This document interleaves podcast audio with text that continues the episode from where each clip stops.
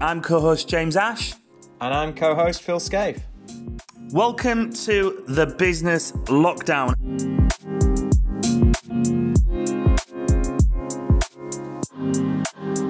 Welcome to today's episode, The Round Table. I am joined once again. Uh, we are all joined once again. We're joining forces from uh, from losers and winners in life, which we'll be exploring over today's episode. Uh, we are covering Netflix special Losers today. So here is the trailer.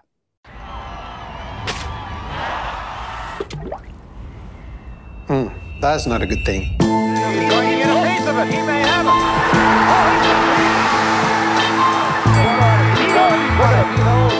She was not expected to actually win the race. It's all about winning, winning, winning, winning, winning. Anybody who goes to a football match expecting to win is an idiot, I think. Oh, my dear. He's 100% in his career loser. He muttered to me, if you'll excuse my English, shit, I've lost it. Losing is a habit, and you get that mindset, then you think you're never going to win a game again. I said, that's it. I'm done with basketball. I've said it to him many times. You're the biggest waste of talent I've ever seen. I had never encountered that kind of darkness before, but I knew I had something to prove. If you're fourth, it's like, what would have, could have, should have? That would probably haunt me. I'm sure it haunts her. No, he missed it. He was distraught. He was just saying, I'm never going to curl again.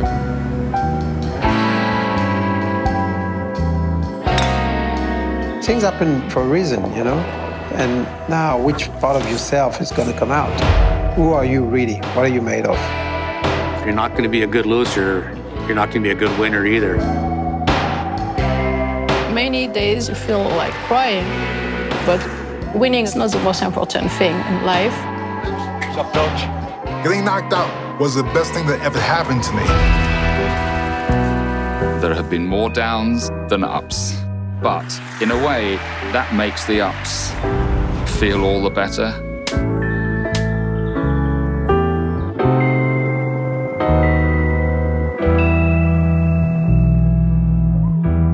So, in a winning is everything society, how do we handle failure? The series profiles athletes who have turned the agony of defeat into human triumph.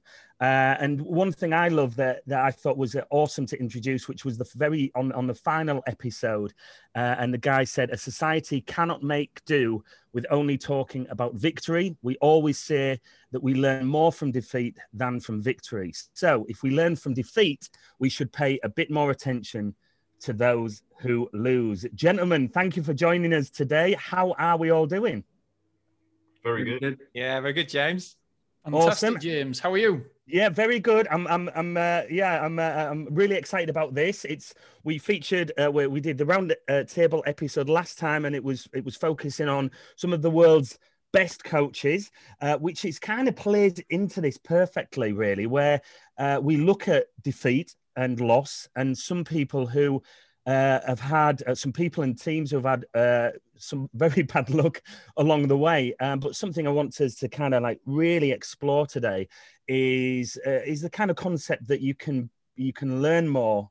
Um, you, there can be more positives from defeat than there can be from victory. And I think I'm, I'm really excited to be picking some examples from you all personally and professionally.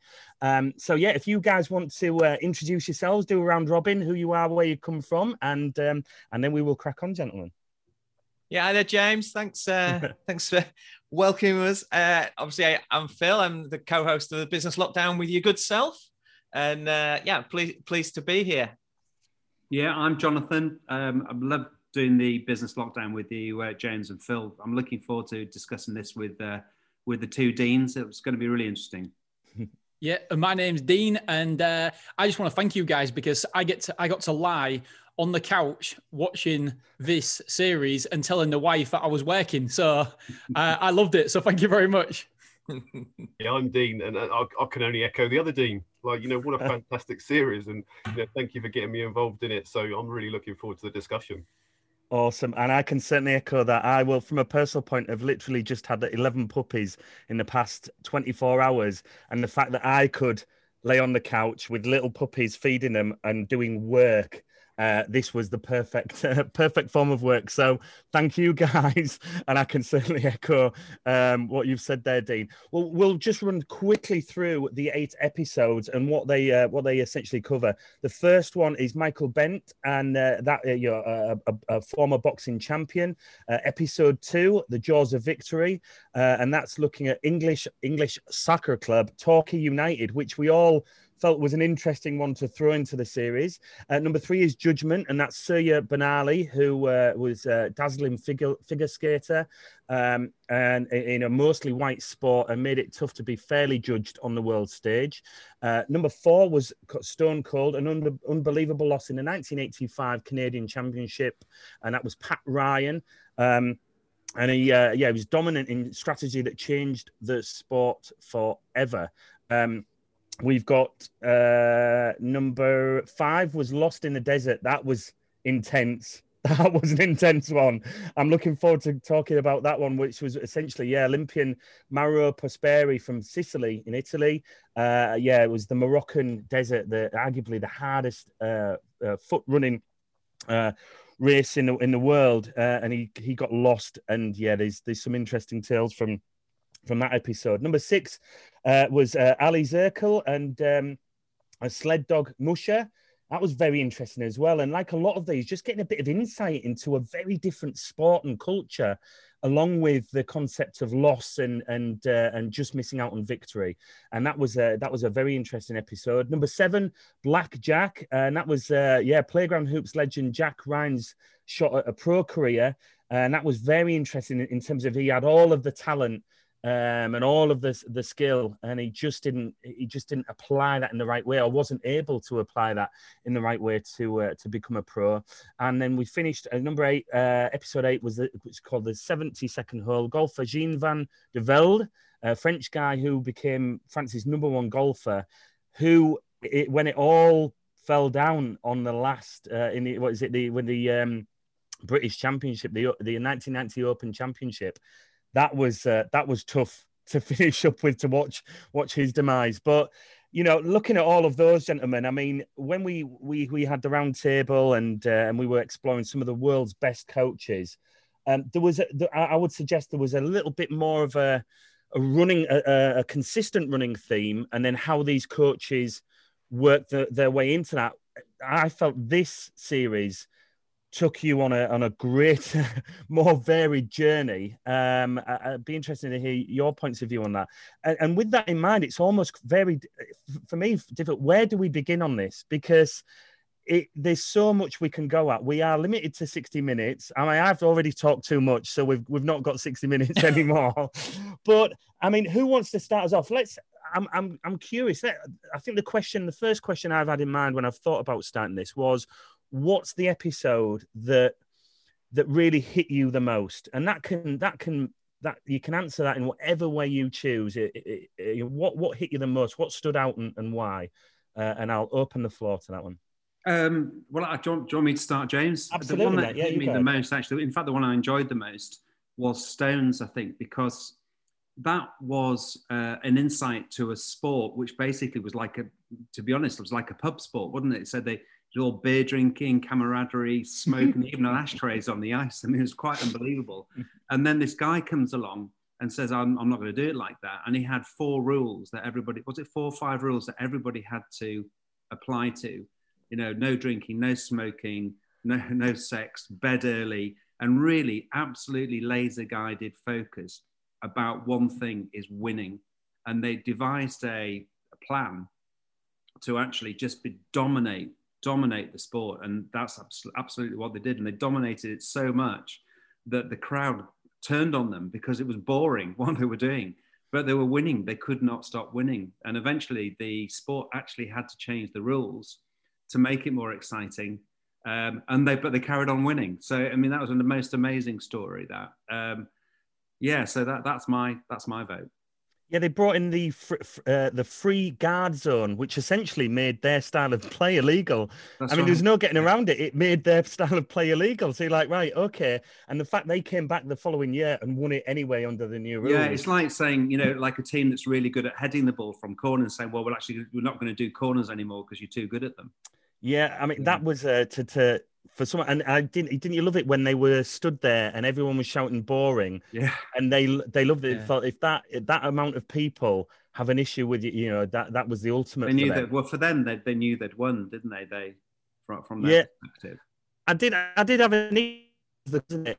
And the, the final one of the rules, no sex, and you think, well, what's the point of getting involved in curling? I mean, surely that's what it's it's all about, right? Is uh, you know, being a curling champion. I thought, well, that's I was I was uh, I, I was looking at that and I was thinking, yeah, I, c- I could really get into this sport. And then the last week, like, ah, what's the point? I mean, well, that's it, the ultimate of being a professional curling athlete. But that was that was certainly interesting. Phil, what was yours? Out of Uh, well, so for me, um, I'm going in a slightly different direction. The um, the basketball story about um, blackjack. What I liked in there was the fact that his success, uh, where he appeared to be the happiest man on the planet, wasn't based on a world title or on money. It was it was based on playing, for, entertaining entertaining kids for the Wizards, and and so I mean he threw away all those opportunities either consciously or subconsciously for the monetary glory, and then he found. I, I thought he was the one that found his true success that really seemed to resonate with him in front of not in front of you know gold medals and millions of fans literally just in, in front of kids ju- just putting smiles on their faces. And that that that end to that felt really really genuine and different to to the other episodes that were that were about some of them were about obviously a, a sporting defeat and then further sporting glory so yeah i, I like I, I that was i think that was the one i got the most from um blackjack That's the one I agree with you as well, Phil, because it's completely different. Um, you're looking at completely different end of the spectrum. So you're talking about somebody in the first one that is completely dedicated, that Jonathan mentioned, and then you're talking somebody who who changed the rules because of their dedication and because they was so dedicated to their craft. They they just saw winning, and that's what they wanted to do, and they they give up their whole life to do it. And then you've got Black Jack, Jack Ryan, who all he wants to do is go out, get drunk. He, he turns up to practice drunk. And so that was the most impactful for me because it just it just shows what you can achieve on one end of a spectrum if you really set your mind to it. And then on the other end, of a spectrum, even though you've got all the talent in the world, one of the best basketball players there is, and you don't end up doing anything with it. Subconsciously or consciously he definitely sabotaged himself. And at the end it was so nice to see that he looks a brilliant dad to his to his daughter. And he genuinely looks so happy. And i just all the way through that that episode i just i just felt so sorry for him because i wondered where the ending i'd never heard of him before. I Mm. wondered where the ending was going to be and i was so happy that he found his happy place and it wasn't what we would call happy in terms of normal success the barriers that and the bars that we all set um, but he found it his happiness somewhere completely different and that for me was it was a really impactful episode. Interestingly enough, Dean, just what you just said there, I think that he he was happy pressing that self destruction button, and also same with Michael Bentt. He never wanted to be a boxer. He just happened to be in that place, and he, and by by by almost like by pure chance, he was that good at it, became the world champion. But he just didn't want to be there. So he- Yeah. as soon as he could get out of it, he, he did. that that was really impactful for me when um, when Bentt got knocked down in the first title defense uh, by Hide, and when he's when he found out his dad his dad said let him die when he was when he was in a coma or in hospital. Yeah. I thought, holy moly, that, that just tells you what sort of different life he has had to to myself or most other people, where it's unconditional love, and he hasn't had that growing up at all. And same Blackjack had the same, had the Yes. same father, didn't he? Yeah, same Yes. type of father. Yeah, Well, clearly and- not the same father. Yeah, and there's a there's a well there's a great and there's a great saying that the that Michael Bentt said, and we'll we'll focus more on this as, as we uh, as we move through the episode. But uh, he said that the knockout was the best thing that ever happened to him. Otherwise, he would still be playing the role of the boxer and wearing a mask. and you know, being someone he wasn't. And essentially, that's uh, that that was a, The that was that was really strong when he said that and that impactful and the journey that that followed that that, that was his right path, but he didn't actually know it, did he, at, at the time? Um, but if it wasn't for that loss, if it if it wasn't for that feeling and and that, uh, I guess at the time, what many would see as, as a really unfortunate as, as something that wasn't planned, he would have wanted vic- victory. He ends up being in a in a Hollywood movie with Will Smith in uh, in in the uh, in the movie Ali, and uh, and then had a part to play in uh, in Million Dollar Baby with Clint Eastwood, and it's incredible, isn't it? The the path that that someone can take after they suffer such such a loss there. Uh, Dean Grimshawe, what was yours? Yeah, mine's slightly different. And the one that got me was Surya Bonaly and the figure skating competition, because for a start, it was a sport that I didn't know anything about. I'd never really been exposed to, never really followed.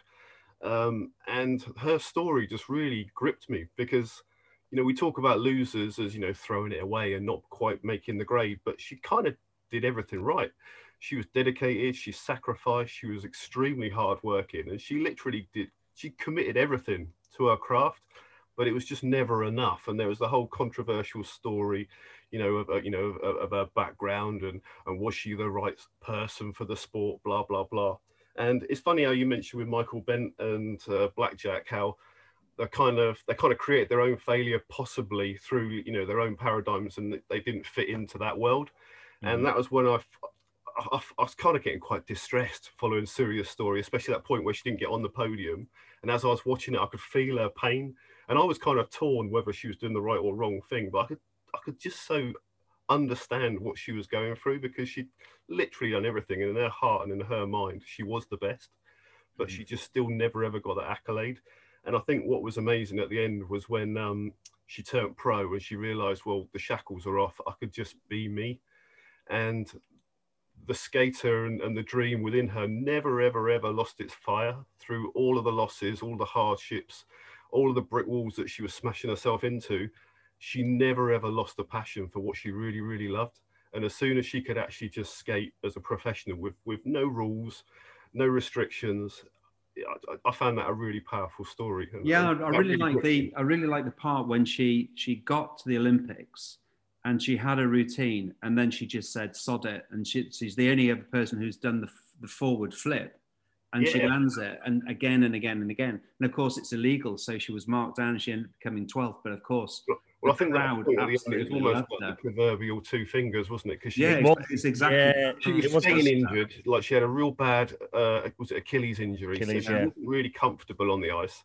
And then it got to the point she goes, "Do you know what? I'm going to do it." And as she did it, she knew straight away she was going to get disqualified. But I think at that point, she kind of accepted that the sport just couldn't contain her, didn't have a place for her. Exactly right. Yeah. You know, so she was like, well, I'm going to do it my way. Yeah. and I, I like that.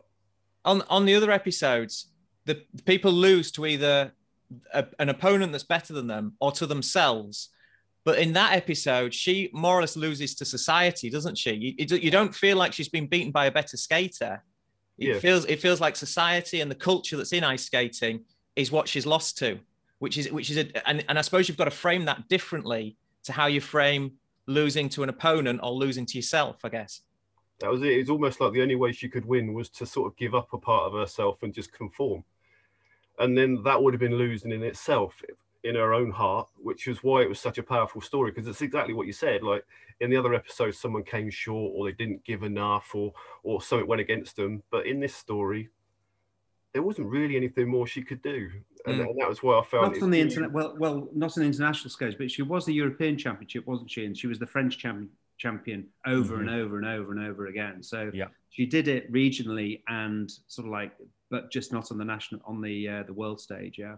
When she came second, then do you guys think she was a bad loser then, or not? When she refused to go on the podium, she oh, great question, great yeah. question, mate. Because it, it's my, it was, uh, like, it was my favorite episode, or most impactful, and I think we've we've pretty much said a number of things, but I just thought, um, you know, she was, it was a sport of judgment, but judged in in in more ways than one, and it wasn't like, you know, she was a, a black athlete um, you know, new into uh, a, a, football that was predominantly white, and you score a goal, and 99% if you score a goal, you score it's a goal, right? Yes, there can be at times if it's crossed the line or not. But you know, you're against a panel of judges, aren't you?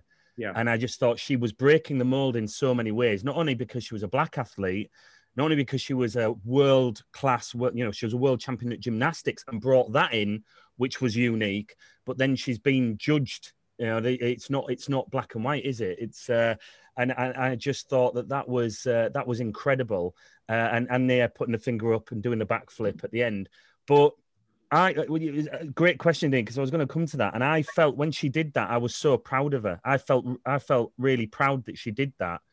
But we are watching and we are kind of we've got hindsight and the, and the gift of time. I wonder how that would have been different watching it at the time. Yeah, I think that, all I, of the background.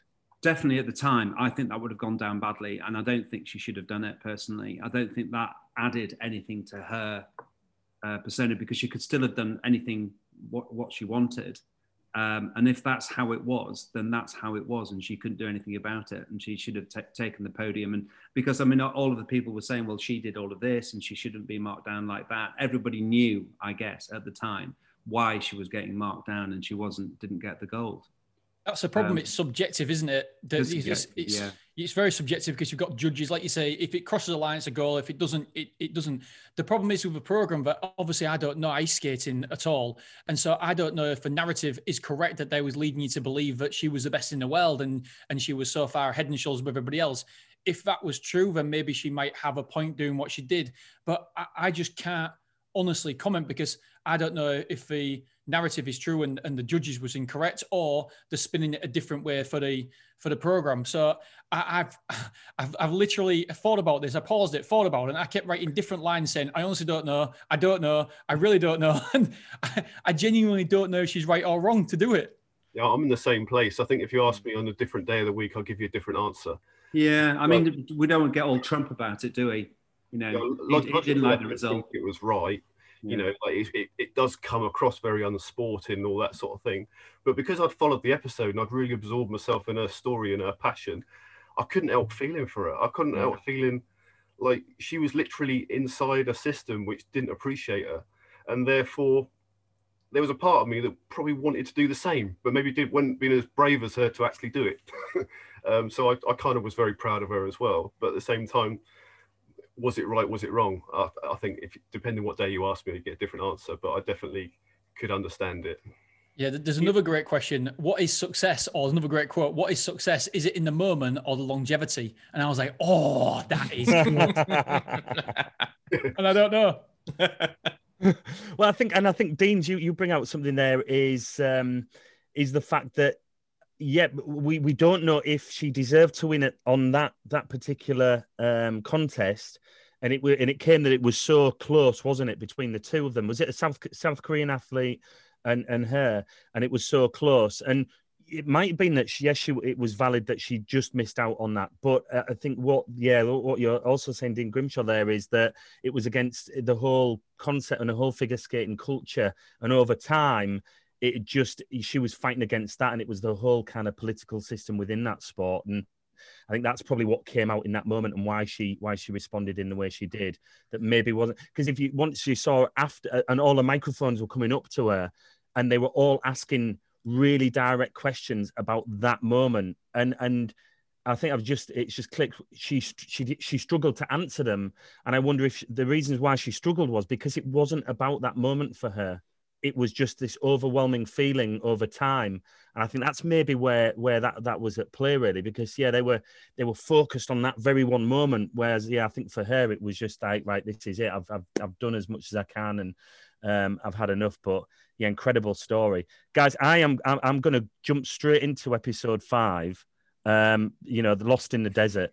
What like eat right so so where do we start on this one? Because it wasn't like you, you knew what was coming, right? You knew what was coming. It's like, right, there's this guy who's going with his mates and running in in the toughest, uh, toughest race in the world in the desert. And the first wasn't the first day an easy 18 kilom 18 mile. The first day was like an easy 18 mile. And uh and and they said, oh, it's, it's, quite a it's it's a nice starter. Day two, 50 odd miles, and you're like, oh shit, and up up sand dunes and stuff like that, and um, and then you knew where it was going, right? You knew that he was going to be lost in somewhere, and um, I mean, where do we like? He, he ended up having he got lost. He was literally tearing the heads off bats and eating bats' innards and drinking his own urine. And he was lost for he walked for nine days without um, without seeing anybody. Ended up was it Algeria that he Algeria. ended up? He turned ended right up, and he should have turned left.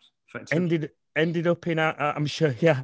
I mean, I wonder how many people see him and sit and tell him that. You know, you should have turned left. and you should have turned right.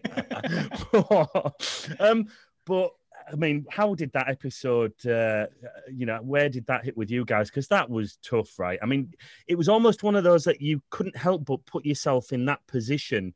Um, like we like we were talking about figure skating, you know, you could really feel for, but I, yeah, I couldn't put my I, I couldn't put myself in that, that, position in that sport. But with uh, with Mauro, you can't like for me, I couldn't help but visualize myself in the desert dehydrated, no hope. And every like little glimmer of hope he had, there'd be a sandstorm, and then there'd be a plane come over and a sandstorm and hit, and they wouldn't see him. And uh, he burnt his sleeping bag and what he had to make to create smoke, and then another sandstorm hit, and it was just one thing after another. How do you think you would fare in that in that situation, gentlemen? Terrible. Can, can, can you imagine though? Just just picture him. He's walking in the desert. He's lost. He's tired. He, he's he's absolutely done in, and the crows started to follow you. I mean, that just symbolizes death, doesn't it? You straight away you're thinking, "Oh no, I'm I'm in trouble here." I think it's absolutely petrifying. The only saving grace for me was that during this whole story, he was narrating it, so I, I, I was okay because I knew it was going to be all right. I mean, let's face it. Um, I mean, I've got a mate who did the Marathon des Sables, and uh, is the is the hardest one. I mean, it's just ridiculous, and you've got to be a special type of person to even contemplate taking it on. But that that story there, I mean, he he stood one percent chance of surviving that. I mean, let's be clear about it.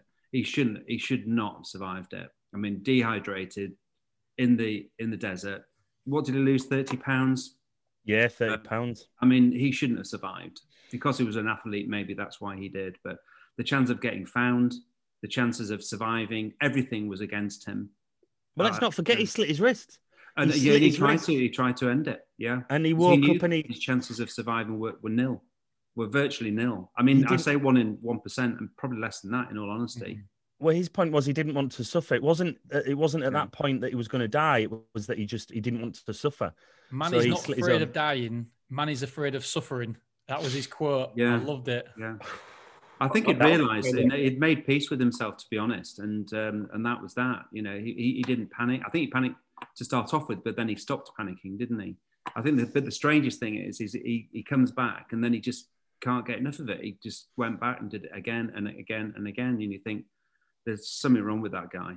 Well, that was the thing. He ran it six more times, never finishing higher than twelve. Yeah. And uh, and his wife called it "Be Married to Indiana Jones," who always seemed, uh, who always uh, like seemed adventure away from uh, no, it was, it was be married to Indiana Jones who always seeked adventure away from their life, whereas she described uh, life to her as the adventure, and they were so different. So you're two different worlds. Two different yeah. worlds, and of course they they um they they they then got divorced, and I but despite being divorced, I found it very interesting that she was there talking about their journey and their story as as was he, and um and and based on like that, I, I found it curious because when it started, was their relationship as a family dynamic? Did he have two or three kids? Two or three kids? Three kids. Three kids, and they were talking about how he was selfish, and even he said that was a selfish mm-hmm. act, mm-hmm. and that he he for him to go and run that race. Um, and even though he had all of those problems, yeah, he was then addicted, as you said, and he, he came back. And what what was your guys' thoughts um, on on that kind of the, the family dynamics and him being selfish and needing to go and do that, and then the breakdown of his of his uh, family setup as a result. Well, I found his his episode the hardest to relate to because I'm you know I'm quite a big family person, you know, and I, I couldn't just turn my back on my family to sort of follow that kind of thing. Like we've all got our dreams and things, but so I couldn't relate to that. And also, like you was talking about how treacherous it was in, but I never kind of got any of that emotion from the episode. It was all he was very matter of fact about it. It's like, yeah, on day three, I nearly died. On day four, I thought I was going to die, and I didn't get any real emotion from it. Like, I, I, didn't at any point get any despair from the story. When, when you, if I was to read the story in a book, I think my own mindset would create more emotion. like, whoa, that is really scary. That is horrendous. But as he was kind of explaining it, it was almost like robotic. And it's like, yeah, it weren't too bad. I, I had another go at it next year. I was like, have I, have I, missed an episode? What do you mean you had another go at this next year? Like, I so I really struggled to relate to it in any way, shape, or form. Like, there was, it was a bit devoid of emotion for me. I, I, I, personally thought he was an incredibly selfish person. Um, I just put a note about being married. Uh, when you've got kids, it's about give and take, and sometimes your needs and your desires and wants and dreams they they aren't first and foremost anymore. It's your kids that's the most important thing. And so for him just to pack up and leave, it's I, I find that interesting. I think I put he's an interesting guy because I I'm I'm like Dean that I always put my family first no matter what. Um, and so I couldn't ever just take off. I don't even like going away to a conference for two days because I miss I miss my kids. So I, I, just couldn't do that for my personal gratification and my personal goals. And I get that we all need a little bit of alone time, me time. I get all that, but he just struck me as somebody. It, it was a square peg in a round hole for being married. It just it wasn't right for him and his his mindset and how he thinks about the world and life and goals and ambitions and so for me, yeah, I, I actually thought he was he was quite selfish. Mm-hmm. Very selfish, yeah. Well, we we go to episode two, and this is the one we've all got. We before we press the record button, we all we all had a few opinions on this, and it's the jaws of victory, uh, and on the verge of relegation and perhaps extinction. In uh, English football club Torquay United uh, get a final chance at survival thanks to a police dog. Um, yeah, so the, the police dog, well, a hero and almost a villain, the police dog Bryn um, bite that required 17 stitches. And anyone that hasn't seen the episode will be like, what on earth is that about? But um, yeah, interesting, interesting one. What did we make of of, of this? Because it's a very different episode um, out yeah. of the episode. Yeah, I don't, I don't think it. When you after you watch, if you watch them in order and you watch the boxing first, and you get a sense of what the series is about, and then you watch the second one, you think, oh, I'm confused now. I don't I don't see how how this these all attach together. And I've been thinking about. I think the mistake they they made in the Torquay one is it should actually be about Lincoln, because I I think it was Lincoln that ended up finishing bottom that season.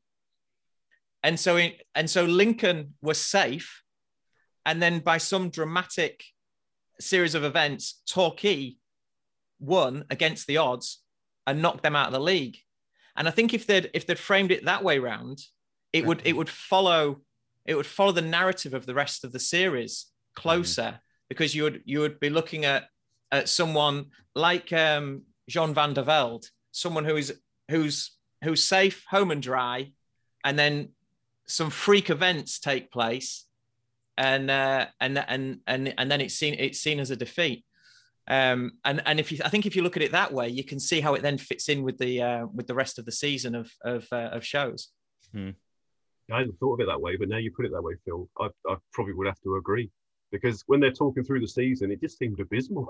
it just seemed awful. Like having run a Sunday league team, it just made me think about getting up on a Sunday morning and, and, and getting a pub team together. That's how it kind of felt. And yeah. then at the end of it, they got a lucky goal in the 11th hour, and it all worked out okay in the end. And it, and it, was like, I, I, it didn't. The underlying it, it, it, wasn't, you know, I didn't have the same sort of drama from the other series. No, I mean, you imagine being a Lincoln City fan at 88 minutes, 90 minutes on the Saturday afternoon, you're listening to the radio and you're still playing in the same division next season. And, and your match is finished and you're all having a pint, but there's still four minutes left down at Torquay I mean, that's that's a proper crush, that isn't it? Been there, done it. So I mean, obviously, being a Hull City fan, I've basically suffered like this for 40 years. and it's the same. It's funny enough, I mean, because they were talking as though it's like the biggest victory ever, and it, feels sometimes it feels like that when you're down the bottom of the table. Hull City were like eight, nine points adrift at the bottom of the league, too, uh, the fourth division. And we were about to go out of the of the division um, and unheard of. And then it was the great escape you know and, and just like a, a, nil nil felt like a, a 10 nil victory. You know it was the, the weirdest weirdest sensation. But i totally agree. I mean it just it was the one story that just didn't fit and then of course the comedy value of the police dog biting the striker was just hilarious. Yeah. made it out that the police dog saved the club and things like that. So it was all a big spin really wasn't it, at the end of the day? But it was very entertaining Yeah, they- that, that's what I put down. I put um, the players are just all nuts. I thought, especially the goalkeeper, he's absolutely mad. Um, an enjoyable story, but I didn't get anything out of it. My biggest takeaway was the policeman who owned the dog. Them two actually retired together. They went on long walks together, and when the dog was ill and died. He still got his ashes in the house, and I, I actually got choked up by that. I thought that there's my biggest takeaway. There's my story. Yeah. The uh, Yeah, and- and the Oh, sorry, with the Phil. with the with the minibus traveling like 200 odd miles up the country and all the legs sticking out sticking out of it. yeah, you just can't make it. I think that actually the story, the, the, the one part of the story that qualified them to go into it is that Torquay have always been this club that has been staring the abyss for forever. You know, it's never actually climbed anywhere, never done anything. It's always gone from um, lurched from disaster to disaster to disaster. So it's never done anything. I think that was probably why it was picked. Yeah. Yeah, good point. Yes, certainly for like more entertainment value for sure. And but I, I wonder how, as we've uh, we've identified that, I wonder how that works well within the series of eight to strengthen other episodes. You know, to be more emotionally invested because. And, and I wonder if, if there was a, if we had an American guest looking at the Torquay United story, um, that that you know that they're not used to to majority of information. I mean, the whole even when there was the diagram of, uh, and he was explaining about if you're the bottom ones you get relegated, and if you're the top you get promoted, and all of that. And, uh, and as soon as he was doing that, I was thinking that's for the American market. Yeah. Uh, yeah, it's, that's, that's, so I wonder what I wonder um, uh, what an American's point of view would be on the Torquay United um, a story. And don't forget, you know, there's been a recent um, story about Wrexham being taken over by Ryan Reynolds and his Hollywood friend.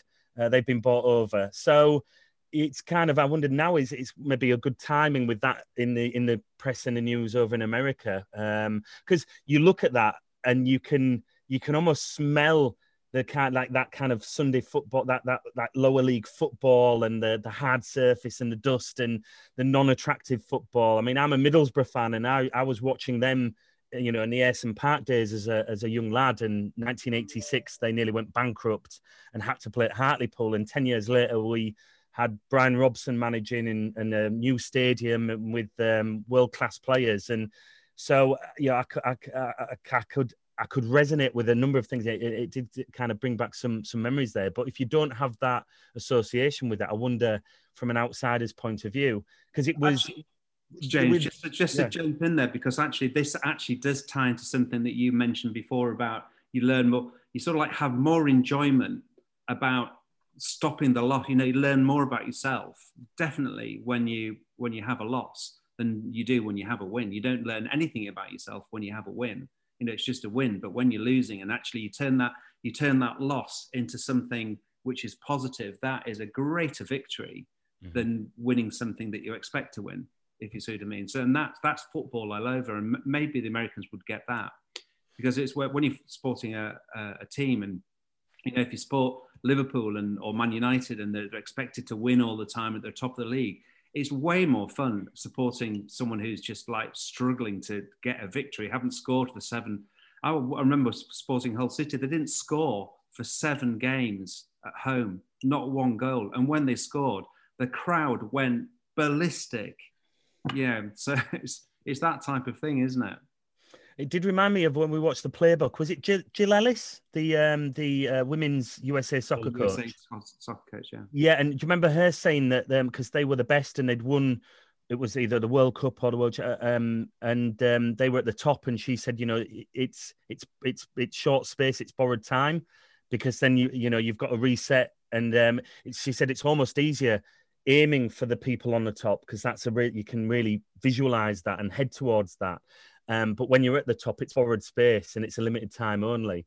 And uh, that, that reminded, yeah, certainly reminded me of of uh, that when we watched. But um, yeah, Torquay United, eh? Um, and we, yeah, we can all we can all resonate with Sunday Sunday League football. But um, the well, just what you say now, I'm going to because I was going to go to episode seven and we'll come back to that. But Jonathan, based on what you were saying there, is that and and I can resonate with golf. I know I've played golf with a number of people who are great golfers. And it and it always seems, no matter what level you're at at golf, and I know you play golf, Jonathan, and I'm not sure where the other guys sit on the um, on the golfing spectrum.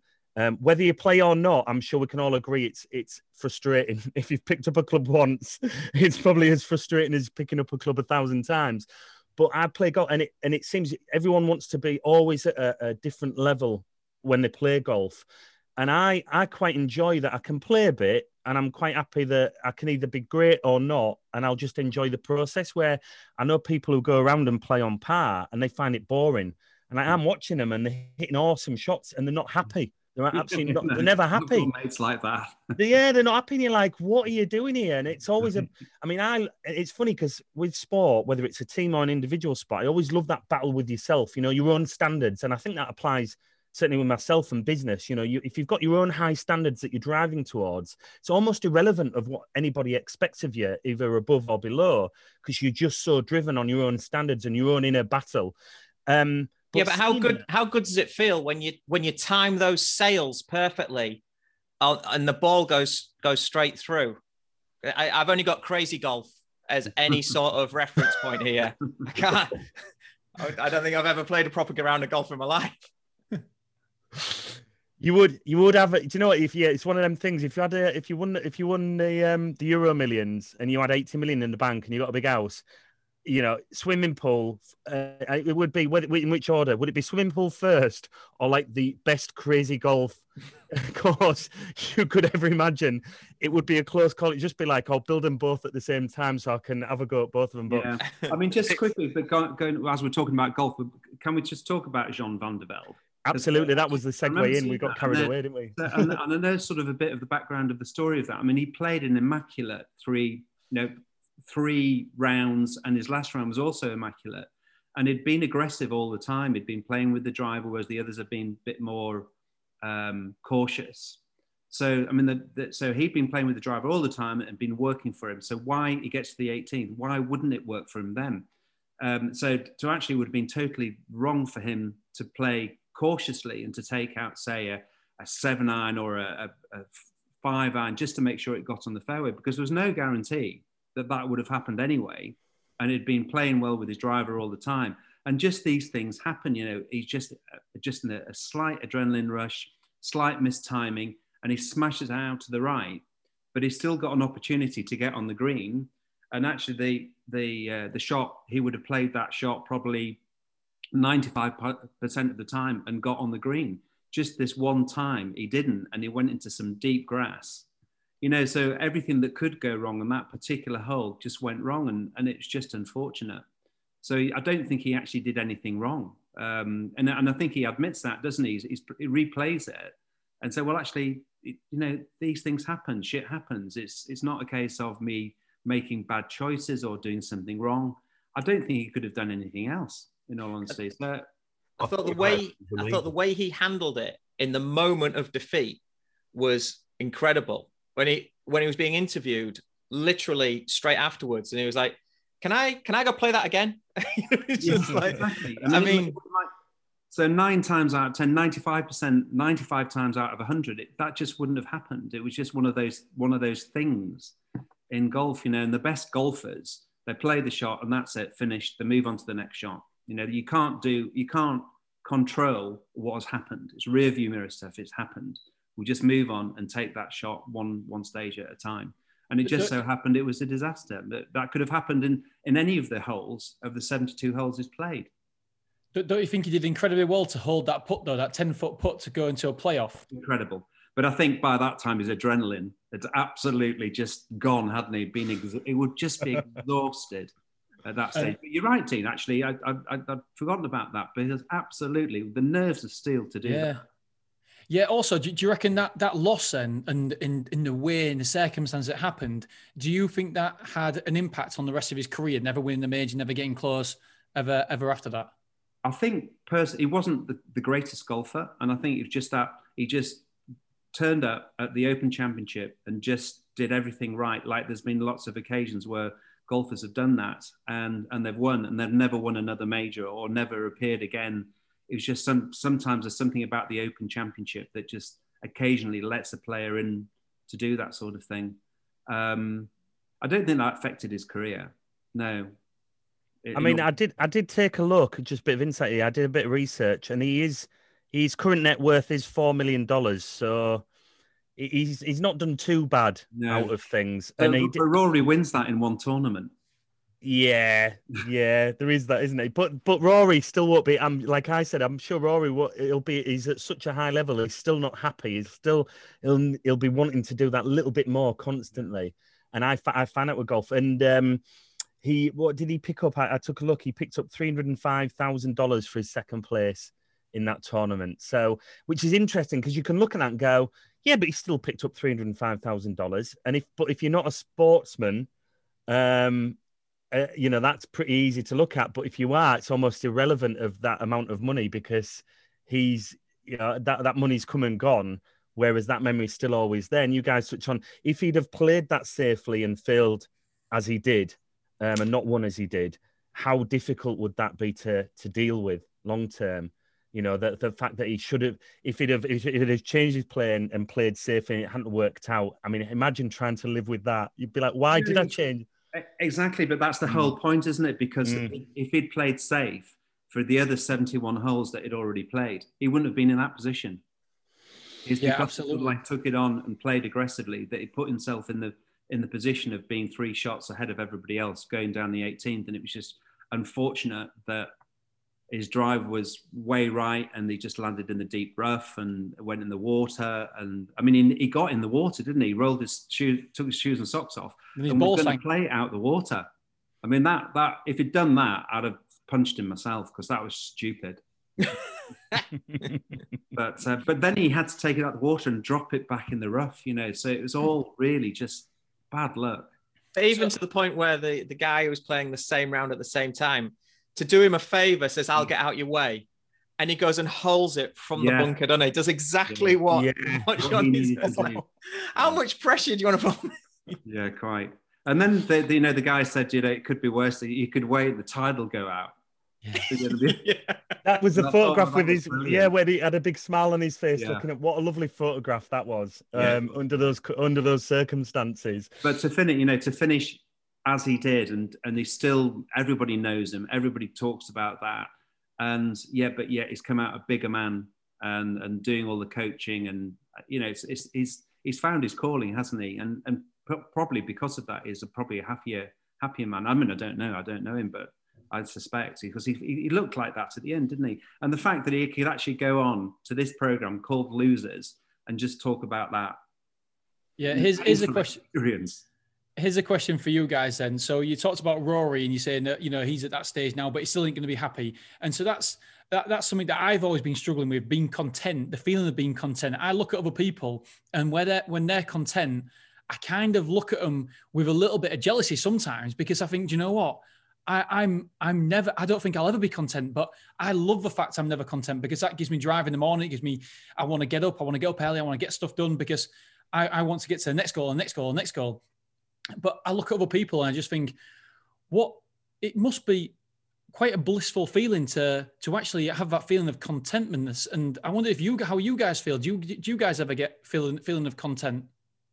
I'd love to go on this one if that's because I, I know I had a I had a light bulb moment on this years ago, and one of eh, eh, one of my favorite things. It would no, not one of my favorite thing in the world is traveling and meeting people around the world and being in different cultures and experiences, and um and I was on a big round the world trip in 2006, and it was that trip that there was a moment and I and I realized that I was I was experiencing something. I can't remember the, the exact moment I was in, but I was experiencing something. Was it I re- LSD, James? it was probably yeah one of one of one one of one of many LSD. No, not quite. We're But, trying to past this. We just uh, yeah, I, well, I, but I found my, I found myself in a moment that I realised was one of those moments that I was guaranteed to look back on, wishing I was there, and I realised I was in it at that moment in time, and it was a light bulb moment because what I what I from that moment on, I made a point of trying to realise those moments, Yeah. and once I realised those moments in life. If I'm on a, you know, on a boat, like swam with 200 dolphins in New Zealand, like two to 300 wild dolphins in New Zealand, and you don't let that pass you by and you can't you know so you like try and be in that moment and mindful because you are going to look back for the rest of your life with a smile and wish either wish you were back there or that knowing how impactful it was. So I, am a firm believer if you can identify those moments at the time, it for me it changes things completely because everything then around you, the smells, the tastes, you know, putting you're not trying to think about anything else because you realize you're in that moment.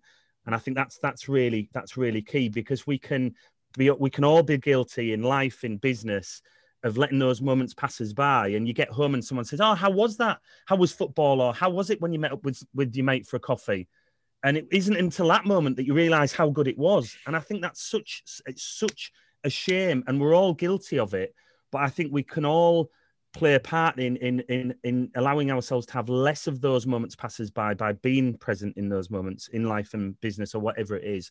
And again you guys with with families i'm sure you can probably vouch more than me in those as as their you know their val- rare and valuable times so that's my take on that is that awareness and you're not we can be always too busy but if you're able to grab hold of that and realize it for what it what it is looking forward i mean that's just that was a game changer for me so yeah, yeah I think this I think there's something in this, I isn't there? Like linking it back to the TV show. It's the transition from something negative to something positive.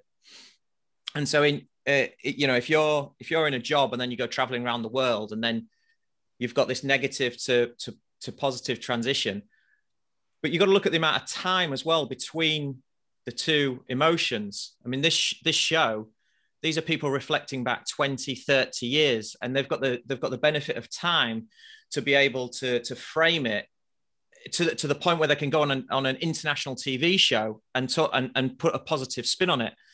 If you get someone doing these sorts of moments this season in football or last season in American football or whatever, you aren't going to get them talking about it most likely like right now. So going back to what Dean says about contentment, if you're if you've got a, multiple positive moments and you haven't got a negative reference point, then you are probably going to naturally become almost complacent because you haven't got the other reference point to give you the contentment. Mm. And then when you play it out over time, you and as as uh, as James says, if you can get that so that you can actually reference that in the moment, the shortest possible space of time, then you've you've won, haven't you? Mm-hmm. But it's I mean that's a hell of a skill. I, know. well, yeah, it's really. I mean, not, none of us are psychiatrists, and I, and I guess if we did have a psychiatrist, it, it, would take years to unpick us all um, on this panel in particular. Um, but I think I think from my perspective, I mean, to great comments from Dean and uh, and James, but I think I try and enjoy the journey. You know, the you were going from A to B, wherever that B is, or whether the A, whatever the A was uh, where you've just got to enjoy the journey. And as Phil says, it's absolutely right. Sometimes you've got to experience pain to realize what it's like to not feel pain. Um, mm. You know what I mean? So now, that's my that's my deepness for the day. you're on the you're on the journey a lot longer than you are on the on the actual standing there achieving the goal. So I, I, feel like you've got to enjoy the journey, otherwise you're not you're not going to enjoy life. It's going to pass you by. Right. And so the, the journey always and the process takes a lot longer than the goal itself. When you stood there for a minute looking back at what you achieved, so I, I think it's paramount to to really appreciate the moments. Looking from a personal point of view, looking back from um, when when I had that Lazo restaurant, it was 18 months of hell. It really was the worst time of my life. Um, I thought the well was against me. I loved being in my bed at night time because nobody could get me. There's nobody who could ring up for an invoice or anything, and I, I felt protected. As soon as the alarm call alarm clock went off, it was like, oh no, here we go again.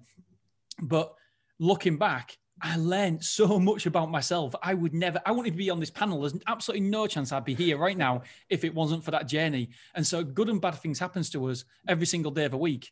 But the problem is we don't at the time we don't know which is which. So we don't know a, a, bad thing could be ultimately a good thing and a good thing could ultimately be a bad thing.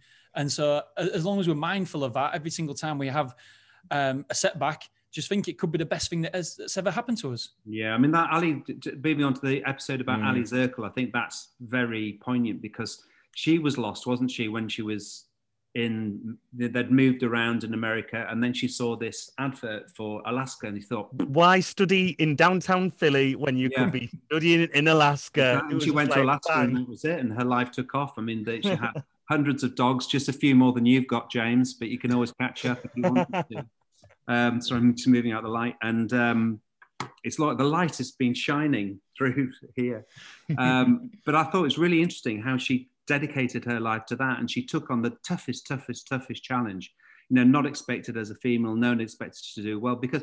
But the actual moral of that story wasn't anything about the the the the, dog sledding as such, was it? Really, it was about which that episode where literally someone tried to murder her which was that really came out of that literally well like the murderer himself literally came out of nowhere that Yeah, that you just nowhere. Wasn't expecting that at all you No. thought that that one of her that she was going to fall off the side of that cliff or it was kind of leading towards that and then yeah that the guy on the skidoo came out of nowhere and tried to murder her and then Yeah, also I mean, that then was, when- it was, it was that was very odd, that wasn't it? And then I guess the story unfolded where she got the confidence back to do it again. And I guess that was her nirvana, and she she understood herself more because she she had stared death in the face, Mhm. which is pro- probably Yeah, go I found a lot on what I said earlier. You've got to feel pain to realize what it's not like to feel pain. Mm-hmm. I was sorry, I didn't mean to butt in. Then I was, I, was, I was going to find a lot of similarities between Aliy and the Mauro with the Marathon des Sables guys, because when I was following those two stories, I almost found that the actual event was inconsequential. It's almost like they were looking for something, and the event itself was just part of their own inner journey, if that makes Yeah. sense. Because they both seem to really go for a lot of solitude. I know Aliy had a real close connection with her dogs, but she didn't seem to have very close connections with people. I know she was married, but you didn't see much of her husband in in in the show or the conversation. And there was definitely that thing with Mauro, like the Marathon Sables. How lonely can you get? Like you know, not just geographically, but in your own head, like you're just completely on your own. And I found there was a massive crossover between those two, where they were kind of looking for something, and the result wasn't really a matter to them. You know, the, the whole winning and losing thing per se, but they were so absorbed in it and so committed to that path that there was something going on there. And I, I- it's almost like another show. To what I, I was trying to work out in my head. Well, what is it they're chasing? What is it they're after? And I, I couldn't work that out in my own head. Well, they probably can't themselves, can they? that's why they keep doing it Yeah, that's why they keep doing it. Yeah. I'm glad you brought those those two episodes together because my question, I, I was think, uh, uh, putting a question to all of you guys was, you've got a year to train. Do you uh, choose the uh, dog dog musher route, or do you hit the Moroccan run, the the desert run? What would you what would you choose and why? Isn't that um, isn't that a bit of a mind fuck? Like, I was, I was thinking of that question and I was just like, Jesus. Well, I, I think I'd do that one, but oh, I, and then I'm flip, flipping between the two. Which one would you? A year to train, and then you you've got to you've got to uh, choose one of them. Marathon des Sables. I don't Marathon? like cold. Interesting. That's it. Just yeah, don't like the cold. I'll do that one. Then then I have to yeah crack on. Can I not take curling? Can I not try and learn curling? yeah, but but Phil, you've we've just we've we've uh, we've got clear that you you can't pull you can't pull in it anymore. So you haven't got the sex appeal. You can't you can't have any booze or cigarettes, and um and you've got to be a properly trained athlete. You know the beer bellies, the dad bods aren't allowed. So Yeah, I I'll take the marathon. yeah. Well, D- Deans, what about you? Two, what about you two guys? What what would you head towards? Do you think? What what a choice that is! That is absolutely horrendous. Um, I'd pro- I, I I don't like the cold either, so I don't even like it outside now. so I'd probably do the marathon. Oh wow! I, I did actually consider the Marathon des Sables once, but I was a lot lighter then and a, a lot younger, more hair. Um, but now looking back on it, I'd do the Alaska trip because yeah. as much as I don't like the cold, like having like done you know lots of trekking, three peaks, and a lot of the TA courses, it's like when you're cold you can warm up, but when you are hot, you can't just cool down. So I think given the choice, I'd, I'd, I'd start cold and warm up. Interesting. I mean, you can can you imagine where your mind would be at at points in those two events? Uh, that's just beyond beyond where you've ever been in ways that you wouldn't want to want to be thinking and feeling. What about you, James? I'm like I hate the cold, hence living in a warm country.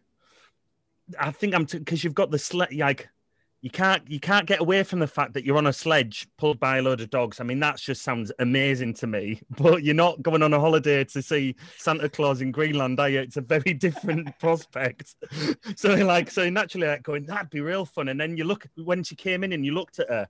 and she's hardcore clearly and used to it. And when a point and you saw her face and it was all frozen up and stuff, and you're like, no way would I want to entertain that. And the storm that came in. So then you go, actually, I'd probably be vid that. But yeah, I'm. I can't. I think I'm good with the heat. I can't get enough of it. So although it'd be horrible, but then you've got the sand dunes. I did. I remember I was in. I did. I did sandboarding in Morocco, and because I, I, was in pretty decent nick, I was pretty fit. So I'd like get the. I'd go get the surfboard thing up for some of the the ladies and do the the gentlemanly thing. Once you've done it two or three times up small dunes, your like legs are on fire. So I was watching that, just thinking, how on earth do they do they do that? It's just like so. I'd have to go for yeah, same temperature wise. I'd probably do the desert, but I'd be I'd be wanting to kill myself on a every every other second just like I can't even I don't even want to put myself there and think about it too much. Just that I've run 10Ks and half marathons in, in nice conditions and how the, the the thoughts that have gone through my head aren't worth aren't worth sharing. So yeah, that would be that would be horrible. But, but I, am curious, guys. We've we've we've kind of we've covered a load of stuff with the the series, and we've delved into some some personal elements with that. What um when it comes to some is, and if if that's either personally or professionally, so in business, in sport, in, in life, have you guys got any um, any examples? I mean, I'm even curious with this. What what still sticks from school? You know, is there anything from school that stick? You know, that you might have done and not quite won, or that it dr- drove you through and and still drives you in adult life, or you know, uh, but but likewise, any examples in business and personal life as as an adult? Are there any when you're watching this or you knew we were coming on today's show uh, as a collective was there anything that that you, you looked back on that stood out from a personal experience yeah, I, suppose I'll take this one then because um, I, I, there's there's a lot about uh, uh, Jack Ryan, uh, Black Jack, that I can I can relate to because I, I certainly have got that in me where I didn't like authority. I didn't like people telling me what to do. I was more of a street footballer uh, in terms of with a tennis ball and a small ball. And as soon as you put me in that role and position where I had to deal with referees, coaches, tactics, I was I was never ever as as good. And I can, do you know what? I can almost see my son in him a lot in terms of the the talent he's got where he's having a kick around with his friends, he stands out. But then when you put him in an environment where he's got rules, he's got a referee, he's got the coach, he's got to stick in a position, then it's almost everything's drained out of him. All his natural ability is gone. Um, and he, he, fits in normally, but he, he, doesn't in any way, shape, or form stand out. And so I, I personally could can see a lot of myself in Jack Ryan. I remember um, when I when I broke up with an, an ex girlfriend who was engaged, and I, I, I used to go out all the time. I was literally Jack Ryan for a little bit, and so I can I can relate to him quite quite a lot. But I got I luckily got out of that spiral before it, it went too far. But in terms of sport, in terms of his actions, I, I could certainly see a lot of myself in him, and I don't like admitting it, but yeah, truth be told, I can I can see a lot of what he did as what I was like as well. Wait, I'm curious, Dean, because you've got that you've got that insight now, which um, which is incredible from where you were at, and you see that with your son. What's your thoughts on managing that, or or or or making sure that he works, he gets the best out of himself, and doesn't struggle maybe in the same ways that you did with your with your support and insight? How, have you thought about that? How how are you managing that? Yeah, massively. I, I thought about that loads. Yeah, and for me, it's all about encouragement and making sure he enjoys it. And I've I've listened to what Jamie Carragher said about when his dad. I mean, I, I listened to all the sporting greats of of what the dad was like and how the dad was with them, and that's just not in me. I, I, I can't I can't be the tough love like that. Where Jamie Carragher said that his dad, he was some days he was crying because it was so cold and wet and miserable, and he used to make him wear short sleeves, t-shirts, and go out there, and you know he would never give him any love or anything about about the match. In fact, he would never say anything kind. What he did, he would only say he would only highlight the negative things uh, that he did. And so many footballers have been in that position. And so for me, I just want to make sure that there's no pressure. It's enjoyment. I don't expect anything of him, and I just keep saying it. it I, I, love you. I'm very proud of you, not for your achievements, because but but who you are, because your achievements. Um, I don't want him to relate his achievements with my love, because it's for me. It's all about him being a great person, a nice person. And so it's enjoyment, making sure that he knows that that he's loved, respected, no, no matter what he does. But it's a very, very hard. I don't think anybody's going to get it right. And I can't remember a podcast I was listening to. Somebody said that um, it doesn't matter what you do or how educated you are. In some way, shape, or form, you are going to negatively impact your kids, and there's nothing you can do. And as soon as I heard that, I was like, oh, I don't want to do that. Bloody hell, no chance. But I think I think there's an element of truth to it. I love that. That's amazing insight. It's almost like damage limitation, isn't it? That you're never gonna, you're not, you're not always gonna get it right, and maybe more often than not, you and you hear about periods of of children's lives where parents just get everything wrong because of the child, because they're going through this phase of of finding out who they are and what they want to do. Um, but that was that was amazing. I'm so pleased I asked that question based on your on your, your previous answer because that's that's really inspiring, Dean. Really, yeah. just on that, just on that, Dean. It was um, so with Oakley being six years old, sort of similar similar to your boys. Um, they usually stop playing football November, December, January, and start again. So they miss the, the coldest part of the year because of their age. Obviously, going through a lockdown, the season's been messed up. So they're actually playing in December. And so just before Christmas, one Sunday morning, we're up at the pitch, which which is high up, open field, and it and it started to rain, and then and then the and the wind picked up, and there were these these little six year olds on the pitch, and one by one, you saw each one of them break, and and like what you've just said, you know, if if Jamie Carragher was one of those lads and, it, and his dad was there, obviously he would have reacted in a particular way. And each you could see each one of us parents, we all responded differently according to like who we are and and how we sort of like see see parenting. Like, you know, some some some kids were just getting right, you don't need to play. Some kids were like, right, no, you're back on, you're playing you know, and someone was like, come on, we can do this. Let's do a little bit more, then take it a little bit. And, you know, and everyone did respond differently. And you don't know who's right and who's wrong. Yeah. You don't know how it's going to play out. You just got to sort of like go with what you believe at that time. But yeah, you're absolutely you're absolutely right. The, the best way I deal with that is uh, now my uh, Zach comes up to me when it's raining in the morning and goes, Dad, Dad, it's raining. And he's really, really happy when it's raining on a Sunday because I tell him that's where you've got the advantage. That's where I had an advantage in Sunday League football because when it was raining, wet, cold, miserable, soggy pitch, that's where I knew that I had the beating of everybody else because I used to roll my sleeves up and I I wanted it more. And I said to I said to him, that's that's our advantage, that's our competitive advantage because you you know that everybody else will be feeling like you feel, but you've got an advantage because you know that. And so when it's raining, you can use that to your advantage, knowing full well that every other person on that pitch doesn't want to be there, is feeling cold, isn't going to be as as aggressive to want the ball, isn't going to try as hard. And it's your opportunity. If you just try just that little bit more than the next person, or just even even if you just don't try any harder than normal, just try your normal, give your normal effort, you will be head and shoulders above every single person on that pitch. And it's really good that uh, that switch of mindset because now when it's raining on a Sunday morning, he actually comes down to me and says, "Dad, Dad, it's raining, it's raining," and I I, I just that just that one thing has changed the way he processes the fact it's wet and cold out there. That's I've written that down. I'm having that. Yeah. Mic drop. Brilliant, brilliant, mate.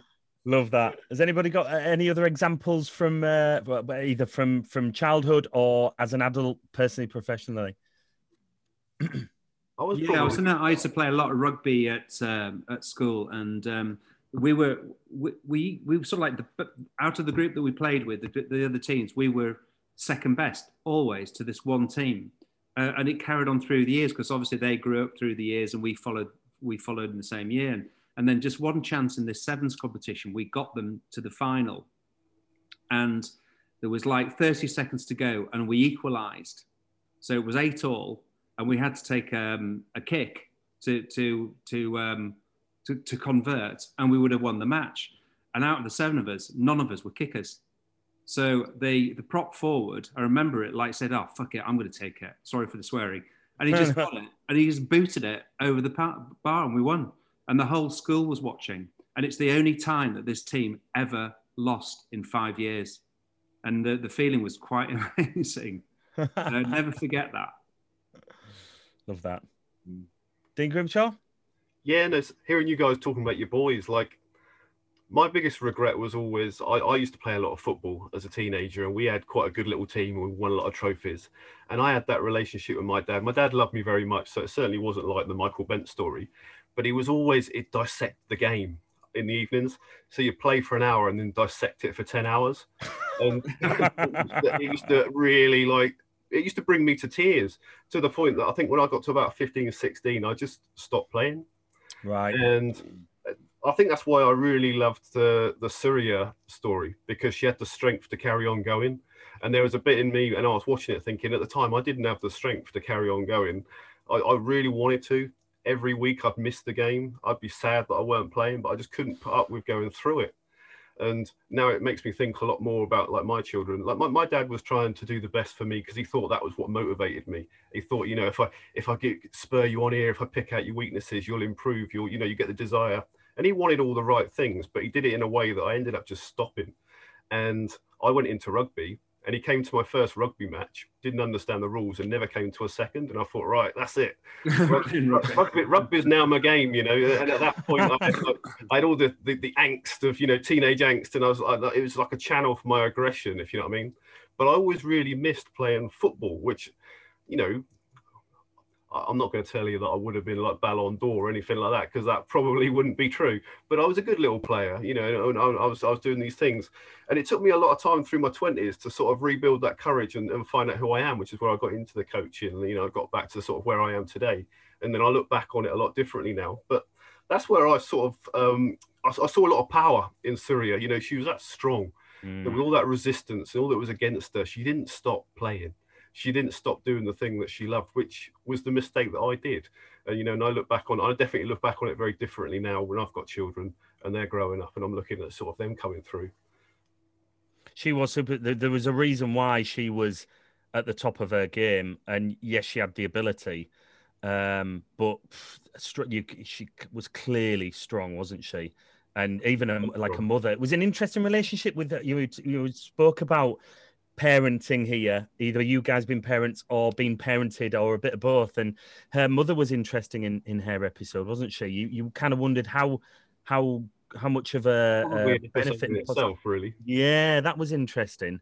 That was an interesting dynamic there, uh, and the relationship then her mum with the coaches um, was at play. But it makes you think of the point that Dean made. You know, like I don't know figure skating enough to know if she really did deserve to win that time. I don't know. I don't know if the performance was really there, but mm. you do have to question. Well, if she'd have kept with a proper coach or a professional coach or someone who really understood the sport, would they have worked with her more and, and basically given her the opportunity to be more successful by you know like showing her the right way? Maybe, maybe uh, we don't know. Like we're surmising here, but maybe her mother was a big part of you know you keep doing it your way and stick two fingers up to the establishment. Like maybe that was a, a factor in it. I don't know. Mm-hmm. Yeah, don't know. Phil? Well, it was just on that. It was interesting how um, how her mum changed as well, wasn't it? Because she started off being very carefree, traveling around Europe. You ends up in India, so has has one outlook on life and presumably on parenting and things, and knew that she wanted to adopt. And then what? Fifteen years later and onwards, a change a bit there was a big change in in in in her as a person it it, it looked. So i wonder how that i wonder where that came from and how and how that played out. But i agree i think if i think if coaches had been more involved then maybe the establishment would have been more welcoming as well.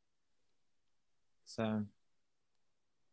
Yeah there's so many dynamics in that episode wasn't there? So many dynamics at, at, at play.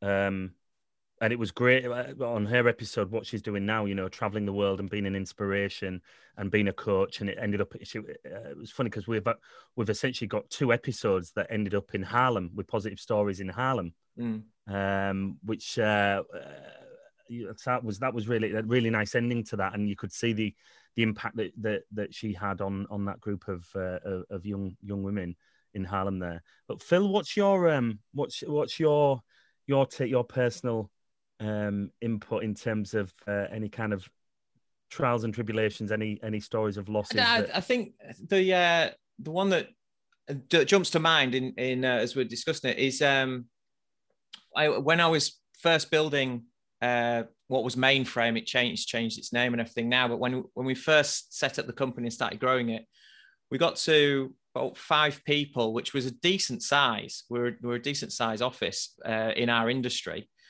And within the space of about six weeks, we lost the manager uh, and the two seniors, and the manager post, poached one of the seniors, which left me with an apprentice.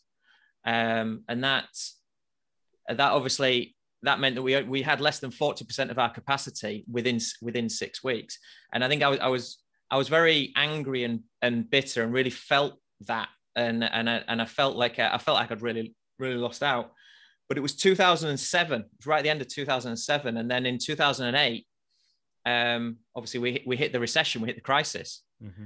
and and and what had happened there is, in order to still achieve like our 100% order book because we were super busy, but with only 40% of the capacity, we'd found a way of working which was it was streamlined, it was automated. There was there was perfect harmony between me and, and Al, who was who was the apprentice coming up. And so we were able to achieve two or three times what we previously were doing as two people. And, and we sailed through the recession and came out the other side in just such a really good structure and such a really good, really good place. And um, and I think that that swing for it, it's like Dean said, you know, good things and bad things happen to us, but at the time we, we don't know which label to give something. And um, and at the time, I mean, I was really angry with the people that left, you know, quite childishly.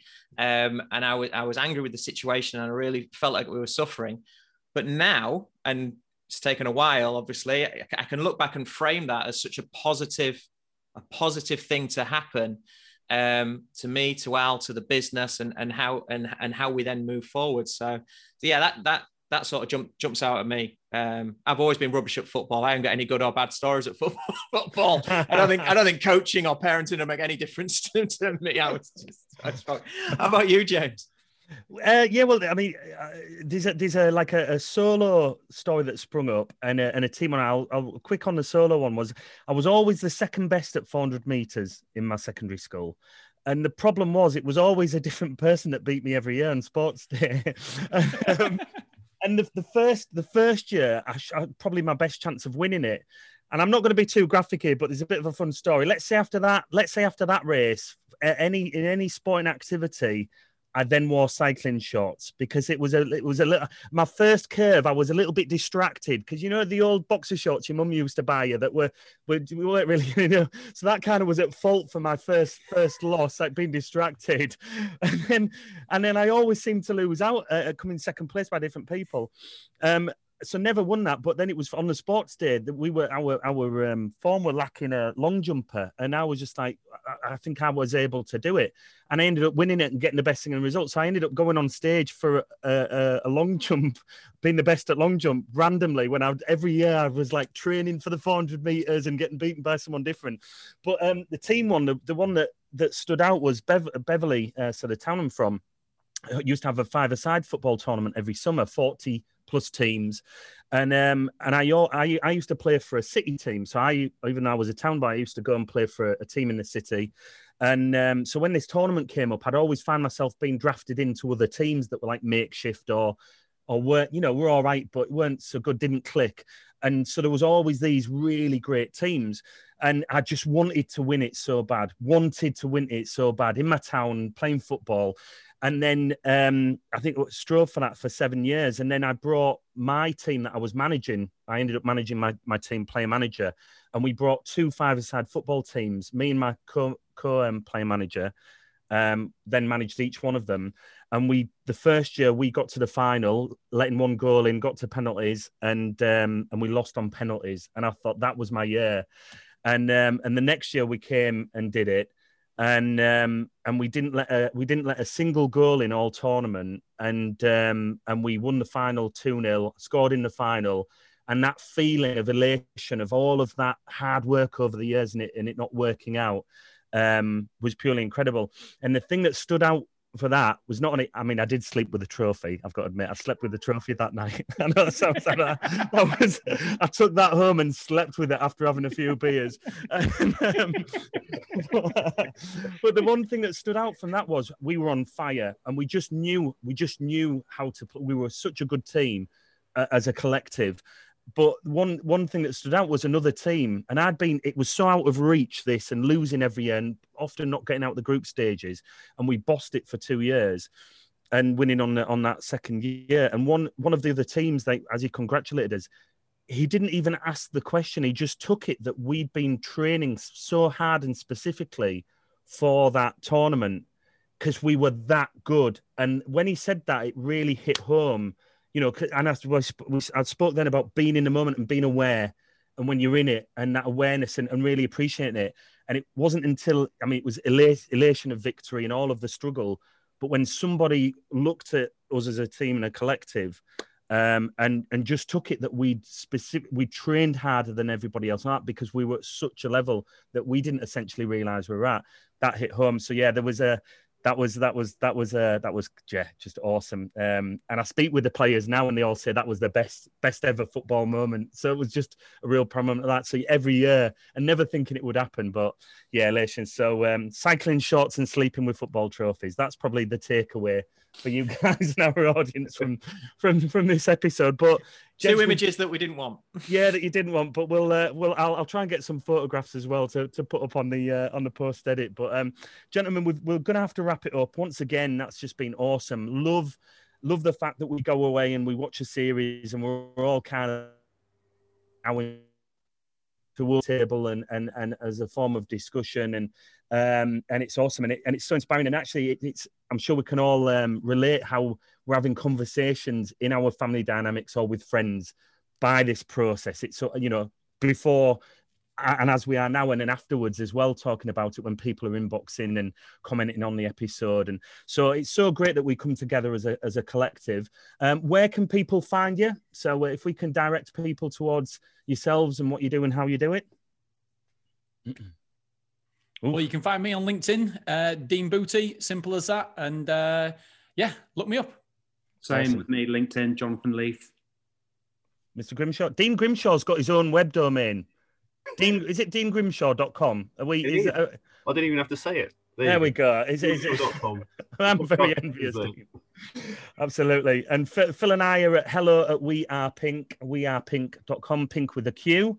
Um, Phil, thanks again, mate. It's always great rubbing shoulders with yourself and uh, and as we message each other as we're getting through these series and um, seeing how we're, we're finding them. And uh, gentlemen we'll look forward to the next one. We are um, we are driven to be doing uh, recording one of these at the end of every month. Um, and I'm just excited to to uh, to know what the next series is that we we explore, or even if it's a one episode, like if it's a one episode um, um, subject that we we drill down on rather than a series. I think there's there's loads of of ways we can approach this. But thanks again for your time. I know your time's uh, massively uh, valuable, so I appreciate you giving it here today for not only for for us as a collective, but our viewers and listeners as well. So wish you a good day, and I look forward to our next uh, our next episode together, gents. Yeah, thanks, James. Thanks, guys. Thanks, guys. Take care. Cheers, gentlemen. Bye bye. Thank you so much for joining us on the Business Lockdown. Please comment, like, share, and subscribe to help build our global community. We look forward to seeing you all soon.